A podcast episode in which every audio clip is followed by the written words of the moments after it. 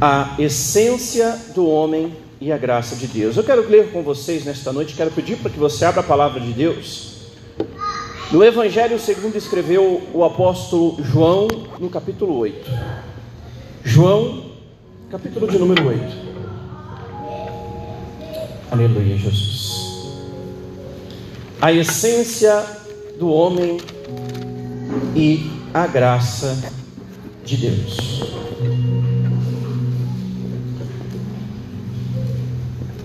João, capítulo de número 8.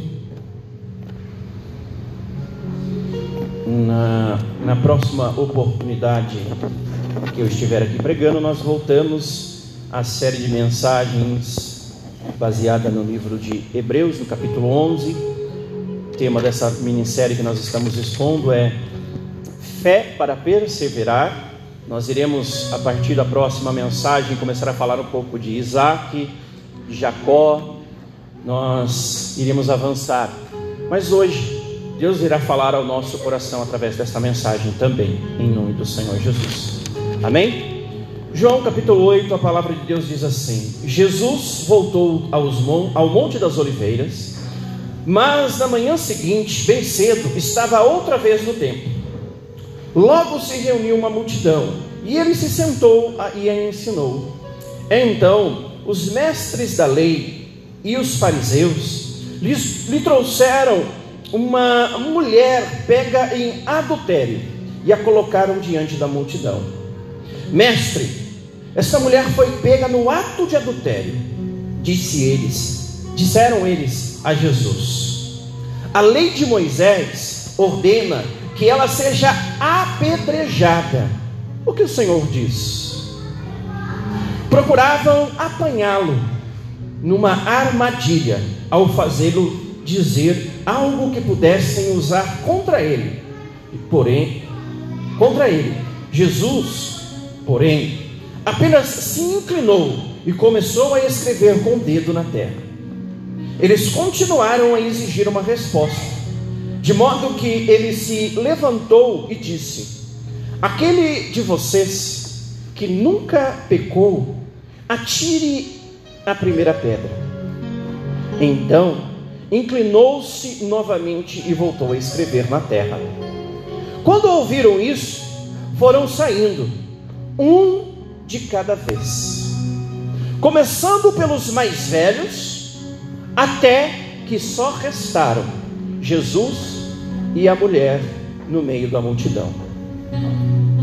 Então Jesus levantou de novo e disse à mulher: Onde estão seus acusadores? Nenhum deles a condenou? Não, Senhor, respondeu ela. E disse Jesus: Eu também não a condeno. Vá e não peques mais.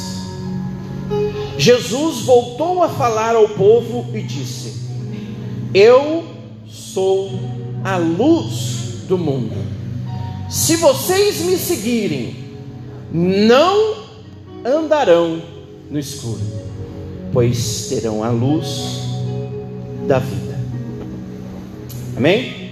Feche seus olhos em nome do Senhor Jesus. Deixa a palavra de Deus aberta, nós vamos vamos ler novamente, vamos expondo versículo a versículo para a honra e glória do Senhor. Pai, em nome do Senhor Jesus, nesta noite nós estamos aqui mais uma vez diante da tua face, pedindo a tua misericórdia, a tua graça, Pai. Pedimos ao Senhor que a tua vontade, Pai eterno, esteja em que nosso coração, que a nossa mente possa absorver o máximo que esta palavra tem a nos ensinar, ó Pai. Diante disso, pedimos a tua misericórdia, a tua graça, para que nos ajude a compreender, ó Pai que o Senhor tenha misericórdia de mim e que eu possa, Pai eterno, expor esta mensagem da melhor maneira, na maneira na qual a tua vontade seja clara, seja específica e alcance ao coração de cada um de nós. Em tudo, Pai eterno, seja feita a tua vontade, para a glória do teu santo nome. Amém, Jesus. Amém. Meus irmãos, esta passagem é uma passagem muito conhecida todos sejam cristãos já de longa data ou iniciantes, e muitas vezes até mesmo não cristãos, conhece a passagem ou conhecem a passagem da mulher adúltera, a passagem na qual Jesus, um ser bondoso, um ser de luz, alguém que tem a bondade acima de qualquer outra coisa, absorve ah, uma mulher, absolve uma mulher que estava condenada à morte. Diante de um tribunal, um tribunal que era é, consistido por fariseus e saduceus, ou os mestres da lei, ele, como um juiz, determina a sentença e aparentemente livra a mulher desta sentença, ou de qualquer sentença aparente, que no caso era a morte. Mas na, na mensagem desta noite, o nosso objetivo é tentar que nós possamos observar e aprender aqui na palavra de Deus dois diferentes aspectos desta mesma mensagem, duas maneiras diferentes que Deus fala ao nosso coração nesta mesma mensagem. Para começar, eu quero trazer um pouco do contexto na qual este episódio acontece. Acontece. Aqui Jesus estava em Jerusalém, próximo ao templo ou no templo, e este esta passagem, na verdade, ela se inicia no capítulo 7. Jesus estava reunido com seus discípulos, com os seus irmãos, e estava para acontecer a, a festa do, do tabernáculo, a festa na qual uh, os judeus, espalhados pelo mundo, iam até Jerusalém e, e ficavam ali durante alguns dias, participando das festividades, oferecendo os seus sacrifícios celebrando pela colheita e por tudo aquilo que Deus havia feito em favor deles. Então, estava ali em Jerusalém judeus de todo o mundo, judeus que estavam espalhados por todo o território terrestre. E junto desta desta festividade, como em todas as outras festividades que ocorriam ali em Jerusalém ao longo do ano, era uma época na qual os saduceus ou os mestres da lei e os fariseus eles aproveitavam para ensinar ao povo, para ler a lei ou as leis de Deus e ensinar ao povo aquilo que a lei queria dizer. Os fariseus, em especial, eram um povo que era muito ativo nessas épocas.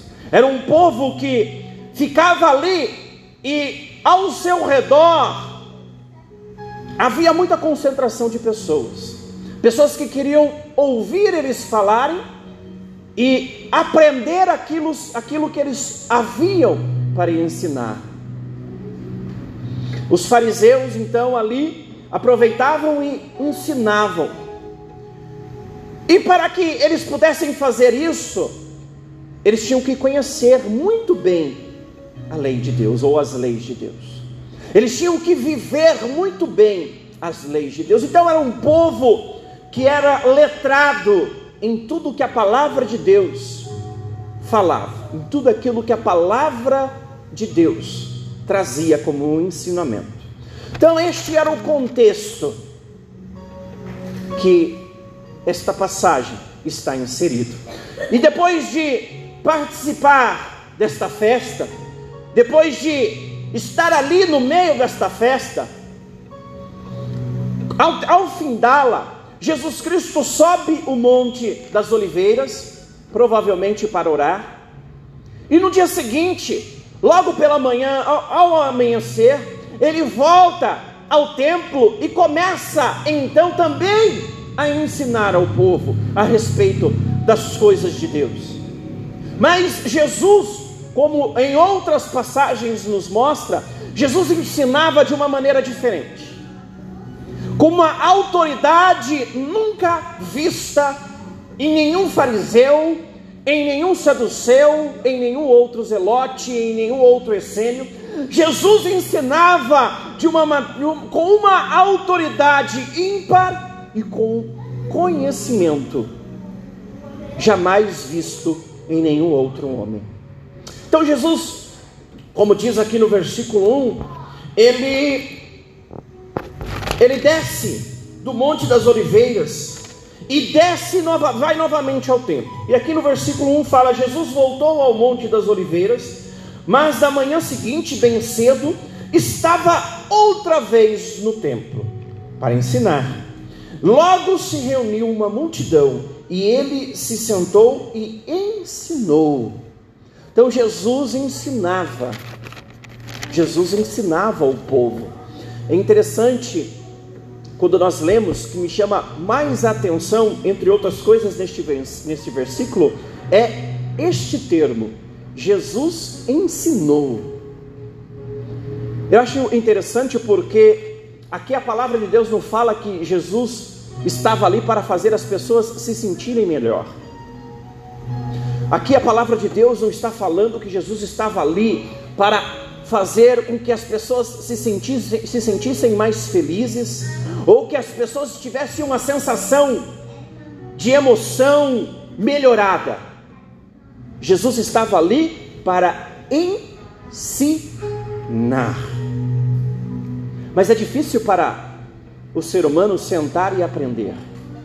E é mais difícil ainda para o ser humano sentar e aprender com Jesus Cristo.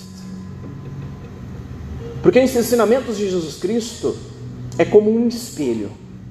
Jesus pega um espelho, coloca diante da sua face e mostra o seu pior lado. O seu pior lado. É como se ele pegasse um espelho, colocasse diante da tua face, pegasse aquele um holofote daqueles mais potentes iluminasse o seu rosto de tal maneira que você enxergasse até aquele poro da sua pele que está mais aberto, aquele poro da sua pele que está precisando de um tratamento. Sabe quando você compra uma televisão nova, aquela televisão 4K, Full HD, que mostra e aí você começa a assistir ela e você olha para aqueles atores que pareciam tão lindos, tão belos, e você começa a ver que, peraí, não, eles também têm ruga, eles também são feios, eles também têm sinais de expressão. É mais ou menos isso, a palavra de Deus é como uma televisão 4K Full HD, ela mostra as nossas imperfeições. E Jesus estava ali para ensinar aquele povo. O interessante é que tinha uma multidão para ouvi-lo. Aquilo que ele tinha para ensinar.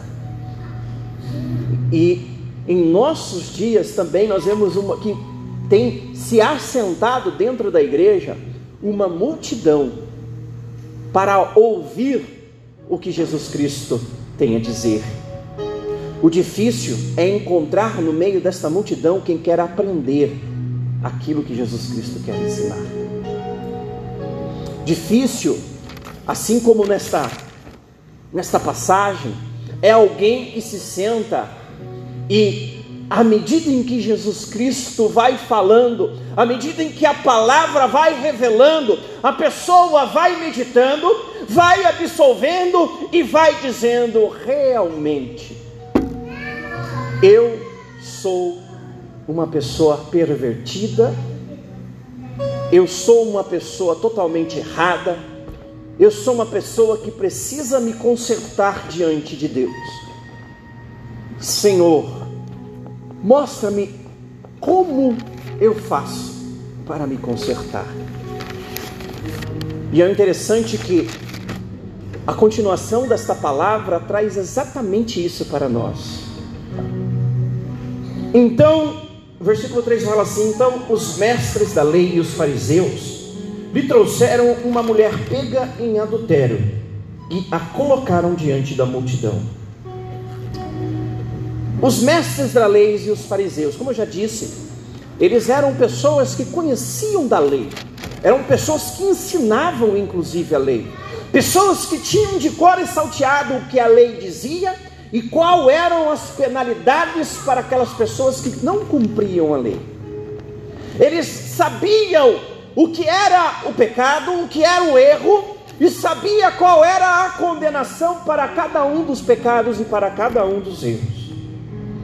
E eram pessoas que zelavam pelo cumprimento da lei, pela execução daquilo que a lei premiava com relação ao pecado.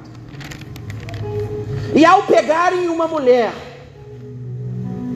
no ato do pecado, no ato do adultério, como mestres da lei, como alguém que tinha como obrigação zelar pelo cumprimento da sentença que a lei impunha, eles então se veem na obrigação de pegar aquela mulher e fazer assim então cumprir a sentença que a lei trazia. Mas antes, eles queriam provar Jesus Cristo. Eles queriam, de alguma maneira, pegar Jesus Cristo em um, alguma contradição, para tentar mostrar para aquela multidão que tratava-se de um falso profeta, de alguém que estava ali para deturpar as leis de Deus, alguém que estava ali, na verdade, para ir contra as leis de Deus. E então, eles pegam aquela mulher e vão até a presença de Jesus Cristo tentar confrontá-lo diante daquela situação. Isso tem muito a dizer a respeito de nós. Muitas vezes nós vamos diante de Deus confrontar Ele por causa do pecado dos outros, por causa dos erros dos outros, por causa daquilo que os outros estão fazendo. Nos julgamos como os fariseus, como alguém que tem que zelar pela lei, pelos bons costumes. Nos julgamos acima das outras pessoas. Afinal de contas, nós somos cristãos, nós, nós somos batizados, nós frequentamos uma igreja e temos o direito de reivindicar aquilo que a palavra de Deus diz a nosso respeito. Então vamos diante de Deus e falamos: Senhor, como pode isso? Como pode tal pessoa estar melhor do que eu? Como pode tal pessoa estar usufruindo mais da vida do que eu?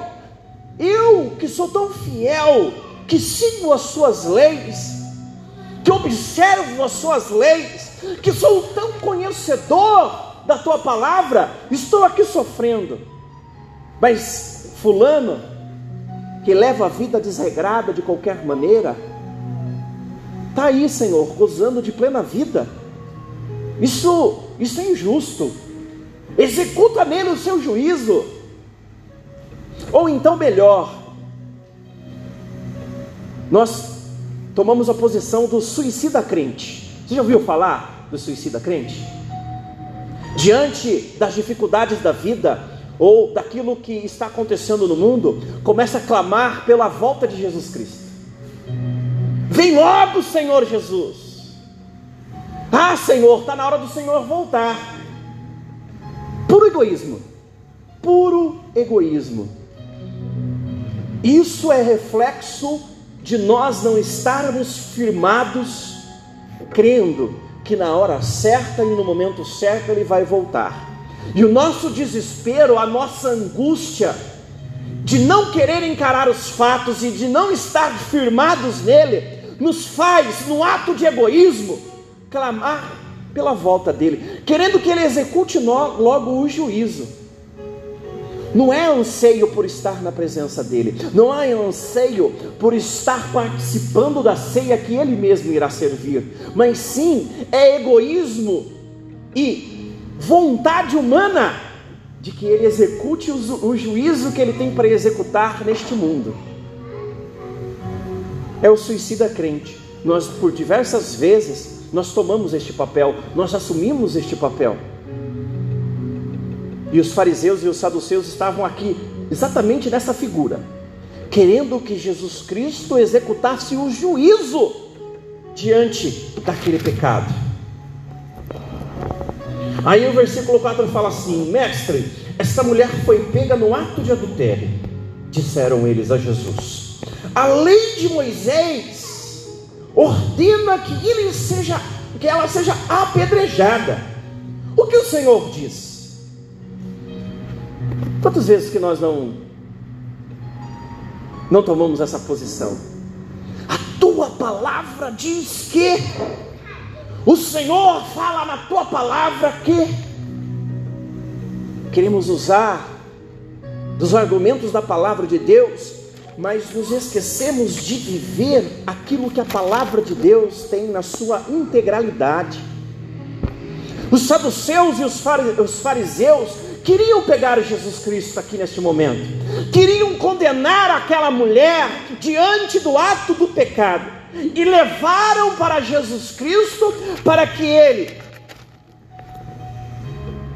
pudesse então executar o juízo. Mas o interessante é que este versículo, a palavra-chave da frase dos fariseus e dos mestres da lei, é a primeira palavra que eles falam: mestre. Mestre. Eles tentaram colocar um peso sobre Jesus Cristo. Eles quiseram colocar Jesus Cristo no mesmo patamar que o deles. Se você, o que eles queriam dizer aqui? Se você está aí como alguém que está ensinando como mestre da lei, então você, como mestre da lei, deve saber que a lei de Moisés diz tal coisa, tal coisa, tal coisa. assim como muitos de nós fazemos muitas vezes. Senhor, você sabe que a tua palavra não sei o quê. Senhor, o Senhor sabe que não sei o quê. Parecendo até que ele não conhece a palavra que ele mesmo definiu, inspirou e estabeleceu. Os fariseus levaram esta mulher para o mestre julgar. Eles só não sabiam que eles estavam levando-a diante do mestre dos mestres. No versículo 6 ele diz, diz assim a palavra: procuravam apanhá-lo numa armadilha, ao fazê-lo dizer algo que pudessem usar contra ele. Jesus, porém, apenas se inclinou e começou a escrever com o dedo na terra. Eles continuaram a exigir uma resposta, de modo que ele se levantou e disse: Será que nós, será que nós, quando nós exigimos em nossas orações uma resposta de Jesus Cristo, será que nós estamos realmente, de fato, conscientes no que isso implica? Porque os saduceus e os fariseus estavam aqui exigindo de Jesus Cristo um posicionamento, uma resposta, diante daquilo tudo que eles estavam apresentando, diante de todo aquele cenário.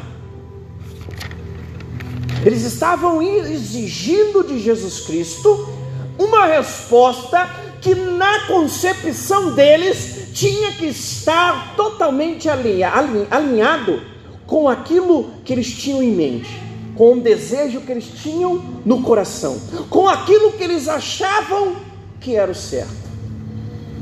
Da mesma forma que nós dobramos o nosso joelho, começamos a, a oferecer, a apresentar diante de Deus as nossas necessidades, as nossas dúvidas, e começamos a exigir de Deus uma resposta.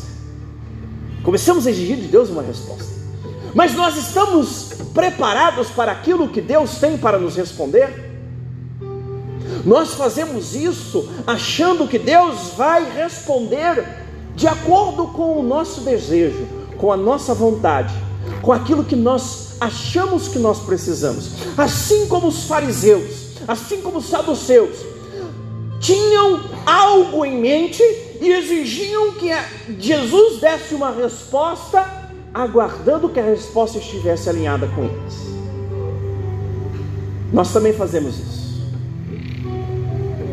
exigimos, mas não estamos preparados para aquilo que Deus tem para nos responder. A continuação desse versículo diz: Jesus respondendo: Aquele de vocês que nunca pecou, atire a primeira pedra. Que resposta! Que resposta! Vamos tentar aprender alguma coisa aqui com, com, esta, com, este, com este trecho agora. Jesus deu esta resposta, lembre-se, Jesus deu esta resposta para os mestres da lei, aqueles que conheciam a lei e viviam ela em sua integralidade, conheciam a lei e todas as implicações que tinham em não se obedecer à lei. Eram pessoas que dedicavam a sua vida em conhecer e praticar a lei. Quando Jesus Cristo dá essa resposta para alguém ou para as pessoas nesta posição, se você não tivesse conhecimento do restante da, da história, era para você pensar assim: coitada desta mulher, coitada desta mulher, porque Jesus Cristo está falando para os mestres da lei, as pessoas que conheciam as consequências de não se cumprir a lei, eram os responsáveis por pelo zelo da lei, por fazer com que a lei se cumprisse. Então essas pessoas eram pessoas íntegras, pessoas zelosas, pessoas piedosas, religiosas.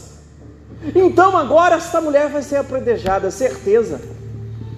Porque essas pessoas não têm pecado. Pessoas que observam a lei e que seguem a lei não têm pecado. Essa mulher vai ser apedrejada agora. Da mesma maneira que muitas vezes eu e você nós caímos nessa cilada. Nós achamos que ser cristão, ser alguém que serve a Deus, é seguir uma série de regras, uma série de ritos, uma série de exigências que ao final vão ser postos na balança e então vão servir de peso para nos livrar do peso dos nossos pecados.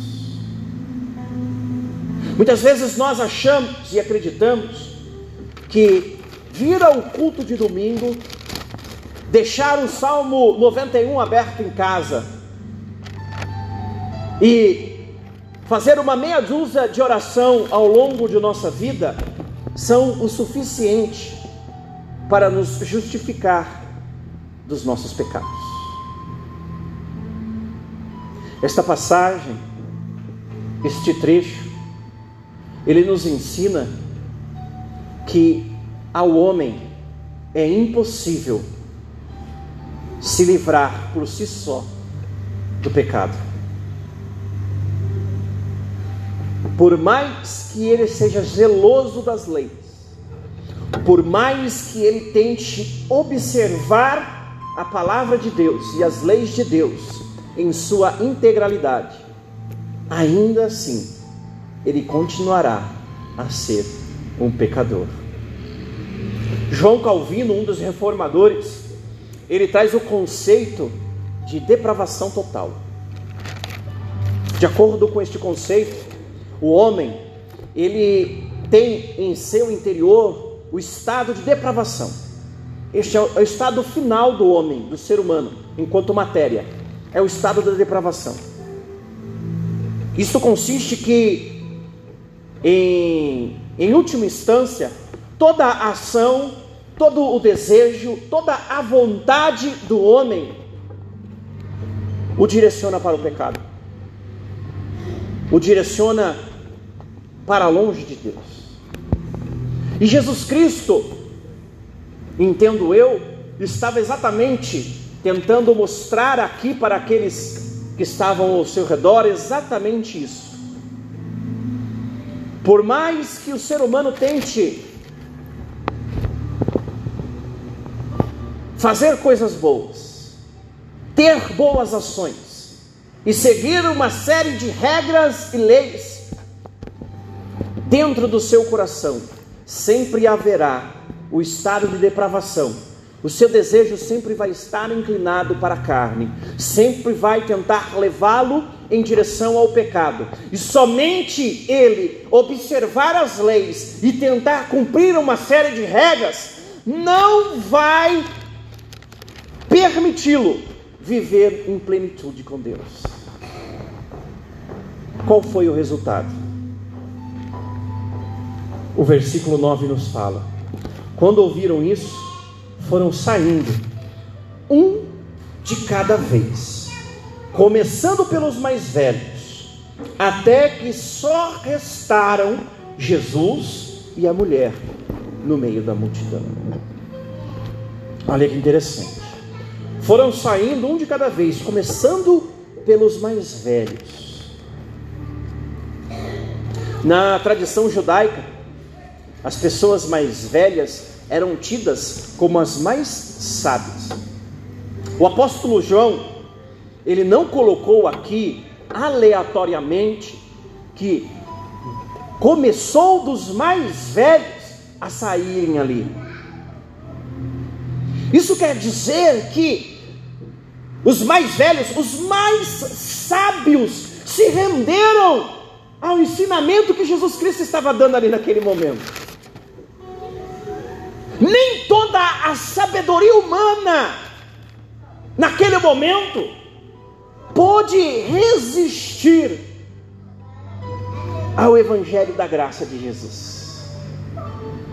Nem toda a sabedoria que um homem da lei, que um mestre da lei tinha para oferecer, pôde resistir à graça de Deus que estava sendo revelada ali naquele momento, através de Jesus Cristo.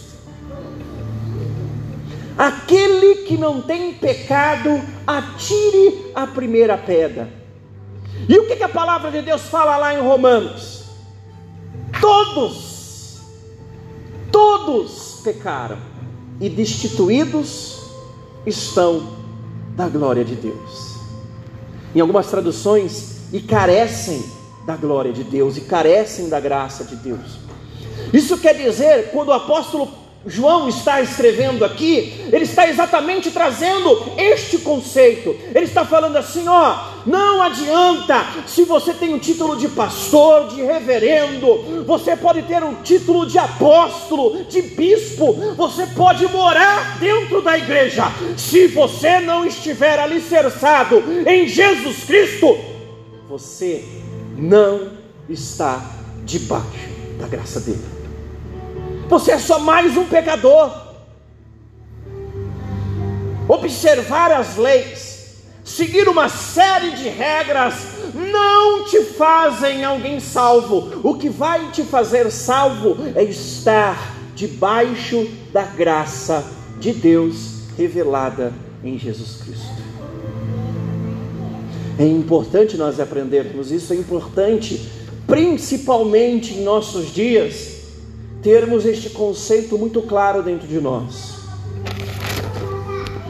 Não é o fato de nós observarmos a lei, não é o fato de nós estarmos inscritos no hall de membros de uma igreja, seja ela pequena ou seja ela imensa não é o fato de eu participar todos os meses da Santa Ceia que me faz alguém, um cidadão do céu.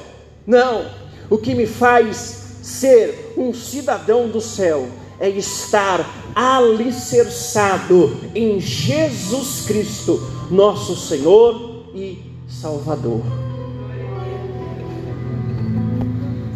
Este foi o primeiro ensinamento que Jesus Cristo trouxe aqui, para aquela multidão que estava ouvindo a Ele ali e para nós em nossos dias. Mas não acaba por aí. Não acaba por aí. A palavra de Deus continua no versículo 10. Então, Jesus se levantou de novo e disse à mulher: Onde estão seus acusadores? Nenhum deles te condenou?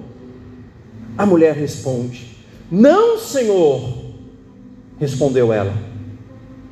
Então Jesus disse: Eu também não a condeno. Vá e não peques mais. Nessa semana, quando Deus estava falando comigo através dessa mensagem, eu compartilhei até um pouco dela com a minha esposa enquanto eu meditava nela, conversando com ela em casa a respeito desta passagem. E ali nós, convers, nós conversamos um pouco e eu trouxe a seguinte abordagem. Nessa passagem, Jesus Cristo, ao contrário de que muitas pessoas interpretam, Jesus não livrou a mulher da sentença. Jesus mudou a sentença da mulher.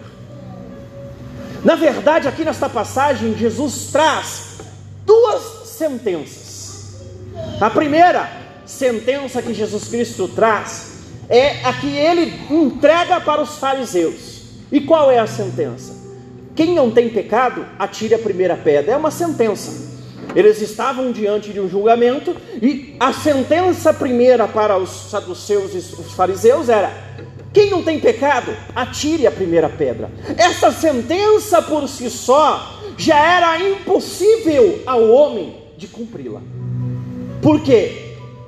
Porque todos pecaram e destituídos estão da glória de Deus. Então a primeira sentença do homem já é impossível a ele cumpri-la se não estiver debaixo da graça de Jesus. Qual é a segunda sentença? A outra sentença Deus dá direta e exclusivamente para a mulher, a pecadora da passagem. E qual é a sentença? Vá e não peques mais. Meus irmãos, Jesus não tinha como dar sentença mais dura para essa mulher. Num olhar desatento, uma pessoa desatenta, quando ele lê, ele acha, ele acha, ele pensa que a morte para esta mulher era a sentença mais dura que ela poderia receber naquele momento. Tolo engano. Quem proferiu a sentença mais pesada, aliás, a sentença impossível de se cumprir, foi a que Jesus Cristo entregou para esta mulher. Vá e não peques mais. Você já experimentou olhar para uma cadeira e dizer para ela: deixe de ser cadeira? Ou você tenta pegar uma laranja? Foi o exemplo que eu dei para minha esposa quando nós conversávamos em casa. Pegue uma laranja olhe para a laranja e diga para ela: não seja mais uma laranja. É possível para a laranja atender a sua ordem? É possível para a cadeira atender a sua ordem? Não, não é possível. A laranja por si só não vai conseguir se transformar em outra coisa. A cadeira por si só, ela não vai conseguir se transformar em outra coisa. Assim como o ser humano, quando olha para Jesus Cristo, e ele então recebe, recebe o livramento da condenação da morte eterna, diretamente das mãos de Jesus Cristo, ele então vai sair de novo em direção à sua caminhada, Jesus Cristo olha para o ser humano e diz: Vá e não peques mais. Mas como que o ser humano vai conseguir fazer isso? É a essência do ser humano pecar. É assim como a laranja nasceu para ser laranja, o ser humano nasceu para ser pecador. O ser humano nasceu para pecar, isso está dentro do interior dele. É o conceito de depravação total que os reformadores defenderam, é o conceito que o apóstolo Paulo explicou para a igreja de Roma, é o conceito que o apóstolo João está tentando explicar aqui, através dos ensinamentos de Jesus Cristo. É impossível ao homem sair da presença de Deus e não pecar mais. Entende o porquê que é importante entender a primeira parte desta mensagem, desta, deste trecho que nós acabamos de ler? Porque o ser humano, ele começa a querer seguir uma série de regras achando que cumprindo aquilo ele vai conseguir não pecar mais, ele vai conseguir não fazer mais aquilo que a essência dele diz para ele fazer. E Jesus Cristo olha para este ser humano e diz: Vai e não peques mais, não faça mais aquilo que a sua essência diz para você fazer. Só que para o ser humano é impossível fazer isso. Mas a palavra de Deus diz que aquilo que era impossível ao homem, para Deus é possível. Jesus olha para aquela mulher e diz: Vá e não peques mais. E aí, talvez aquela mulher, talvez nós em nossos dias, deveríamos olhar para Jesus Cristo e dizer: Senhor, como que eu não vou pecar mais? Isso está dentro de mim. Como que eu vou deixar de ser uma pessoa pecadora? Como que eu vou deixar de fazer aquilo que eu nasci para fazer? Aí vem o próximo versículo, o versículo de número 12. Jesus voltou a falar ao povo e disse: eu sou a luz do mundo. Se vocês me seguirem, não andarão no escuro, pois serão a luz da vida. A essência do homem vai sempre conduzi-lo para o pecado mas a graça de Deus que é revelada em Jesus Cristo vai te dar forças, vai nos fortalecer para vencer, para enfrentar e vencer toda e qualquer situação, inclusive as tentações. Nós teremos forças para vencer o pecado quando nós estivermos verdadeiramente seguindo a Jesus Cristo. É somente nas mãos de Jesus Cristo que nós seremos transformados da nossa verdadeira essência. Lembra da laranja e da cadeira? A cadeira por si só vai continuar a ser uma cadeira de plástico até se deteriorar. Mas se ela for entregue nas mãos de um de um artesão habilidoso, ele consegue transformá-la em algo melhor. Se você pegar uma laranja, ela por si só não vai se transformar em nada. Mas de uma pessoa disposta, numa pessoa habilidosa, aquela laranja pode se transformar num bolo saboroso, num suco refrescante. Da mesma forma que eu e você nós também, se nós nos lançarmos nas mãos do artesão habilidoso, daquele que é o Criador de todas as coisas, se nós nos entregarmos nas mãos dele, ele vai nos transformar em algo melhor. Ele vai nos transformar em algo mais saboroso, em algo que é mais refrescante, em algo que vai trazer algo de bom para este mundo. Vamos deixar a nossa velha essência para nos transformar em algo melhor através da ação do nosso Senhor Jesus Cristo. A essência do homem é se inclinar ao pecado. Mas a graça de Deus, revelada em Jesus Cristo, leva o ser humano a ser alguém que era pecador, mas que foi justificado e continua a sua caminhada até que Jesus Cristo volte em glória e estabeleça Nova Jerusalém. E ele consiga e ele possa, junto com Jesus Cristo, reinar para todo sempre. A essência do homem é a prática do pecado mas a graça de Deus revelada em Jesus Cristo traz justificação, traz renovação, traz restauração, traz transformação, traz a pessoa para a condição novamente de um filho que foi resgatado. E é isso que Jesus Cristo estava tentando ensinar para aquela mulher.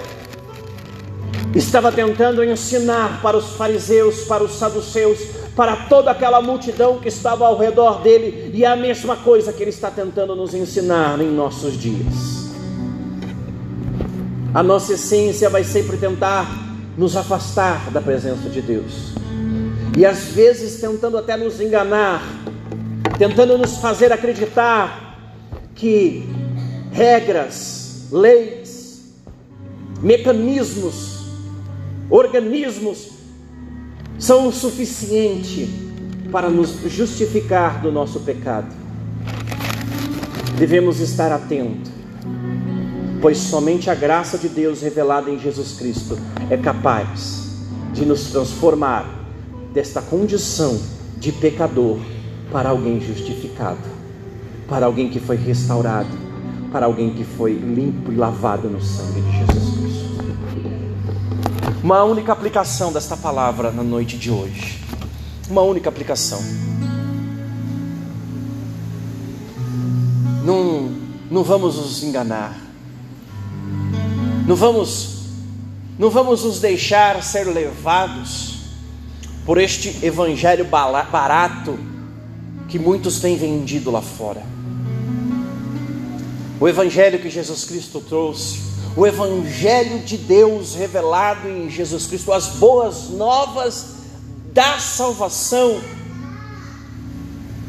elas nos chamam para um relacionamento íntimo e sincero com Deus.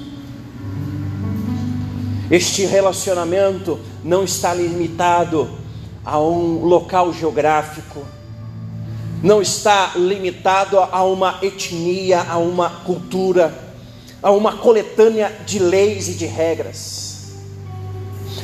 Esta condição, este evangelho, ele alcança a todos.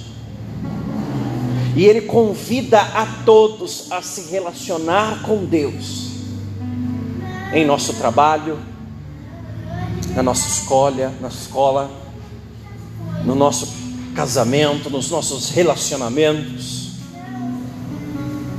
o que Deus quer de cada um de nós é que nós estejamos alicerçados em Jesus Cristo, pois somente assim nós iremos obedecer a ordem que Jesus Cristo deu: vá e não peques mais. Que nesta noite, noite de celebração, noite onde nós vamos participar da Santa Ceia do Senhor, que isso possa estar ainda mais firme, mais vivo, mais claro em nosso coração. Não é o fato de você participar da Santa Ceia que o torna salvo e membro da família de Cristo. É você ser membro e parte da família de Cristo que te trouxe até aqui para participar da ceia. Você percebe, você consegue perceber a inversão? É aquilo que você vive lá fora, no seu dia a dia, é aquilo que você pratica no seu dia a dia, que te habilita a ser chamado de filho, de salvo, e que te traz aqui e que te permite participar da ceia do Senhor. É isso. É você ser alguém separado para Cristo. É você ser alguém que zela pelo compromisso não das leis, não dos costumes, mas sim do relacionamento. Do relacionamento com Deus. A essência do homem é o pecado, mas a graça de Deus revelada em Jesus Cristo nos redime do nosso pecado e nos dá forças para vencer toda e qualquer tentação que o pecado possa nos proporcionar. Amém? Que o Espírito Santo continue falando